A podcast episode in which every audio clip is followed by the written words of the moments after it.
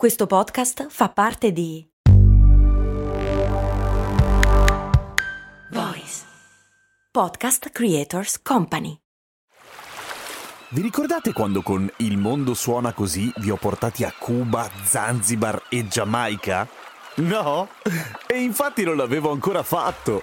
Per fortuna è uscita la nuova stagione di Il mondo suona così, il podcast di viaggi dove vi porto in giro per il pianeta tirandovi per le orecchie. Nel senso che sei arrabbiato? Ma no, nel senso dei suoni, capito?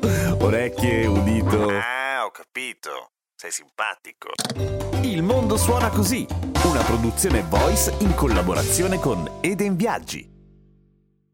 Hai mangiato un disgustoso tris di primi, quattro portate di brasato e le patatine fritte nello strutto. Ti portano un tagliere di formaggi e non ce la puoi fare più. Ma poi arriva il tiramisù e...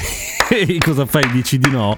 Come mai? Cose mo, cose mo, co, cose molto umane, cose mo, cose mo, co, cose molto umane, cose mo, cose mo, co, cose, cose, cose, cose mo.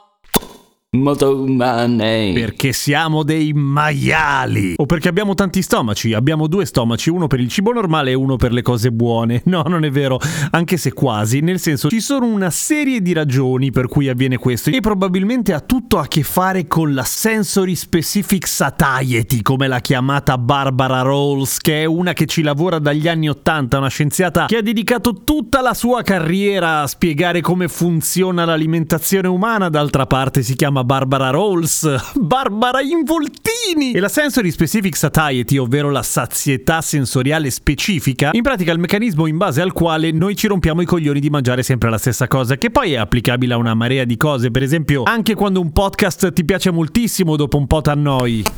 Scusate la mia agenzia, pronto? Ah. Sì, ok, scusate. A meno che non sia cose molto umane, naturalmente, quello non ti annoia mai. Dicevo, ogni cosa ti rompe le palle, il cibo soprattutto. Nel 2001 è stata pubblicata una ricerca sulla rivista Brain, che anche lei ha un nome appropriato come quello di Barbara Rawls dal momento che parla di neuroscienze e hanno visto che il disgusto per sempre lo stesso cibo è tutto causato dalla corteccia orbitofrontale, che è anche legata alle emozioni, peraltro. E a un certo punto le persone provavano schifo persino per il cioccolato se era troppo. Raga, per il cioccolato, ma dove li hanno presi questi? Come mai accade questo? Da un punto di vista evolutivo ha perfettamente senso, nel senso che se tu scopri che ti puoi nutrire esclusivamente di popcorn e mangi solamente popcorn, a un certo punto muori male di scorbuto perché ti mancano le vitamine e nel caso specifico del popcorn ti mancano una marea di cose. A questo serve la sensory specific satiety negli adulti. Nei bambini invece ci sono i genitori che dicono basta mangiare quella merda. Ma perché non posso? Perché sennò poi mu- non si dice ai bambini questa cosa, perché dice se no, perché ti fa male. Quindi il motivo per cui a un certo punto lo spazio lo troviamo è perché la varietà ci fa gola ed è anche lo stesso motivo per cui ci ingolfiamo come degli zozzi ai buffet dove la varietà è molto maggiore e la fame ti passa meno, anche perché in realtà il senso di sazietà che hai quando mangi è bene o male fintino, nel senso che non bisogna avere lo stomaco davvero pieno per non avere più fame. Fame che tra l'altro è legata a un ormone che si chiama grelina, che molto fantasiosamente anche lui molti chiamano l'ormone della fame, cazzo, perché è proprio quello. I livelli di grelina salgono quando hai bisogno di cibo e diminuiscono una volta che lo stomaco dice di essere sazio. Ma appunto, a meno che tu non ti sforzi davvero tanto, sazio vuol dire che hai mangiato abbastanza cibo da processare da poter continuare a campare più che dignitosamente, non vuol dire che fisicamente non ci sia più spazio. Per cui un buchino per il dessert lo trovi sempre, appunto. In più si aggiunge anche un'altra cosa. La grelina si abbassa molto di più con le proteine, con i grassi e con la roba unta e salata piuttosto che con lo zucchero. Lo zucchero curiosamente non abbassa la grelina. Se tu hai davvero tanta fame, mangiare lo zucchero ti fa più o meno come bere l'acqua o giù di lì, nel senso che davvero non ti sfama, o meglio,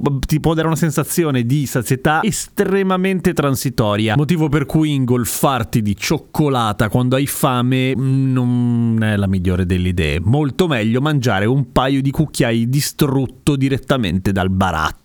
No, non lo fare, fa schifo e fa male anche quello. Non dire no al tiramisù e non saziarti mai di cose molto umane, te lo dice una nutrizione... No, te lo dico... No, fai quello che vuoi. Seguitemi su Instagram, sono Radio Kesten, a domani con cose molto umane.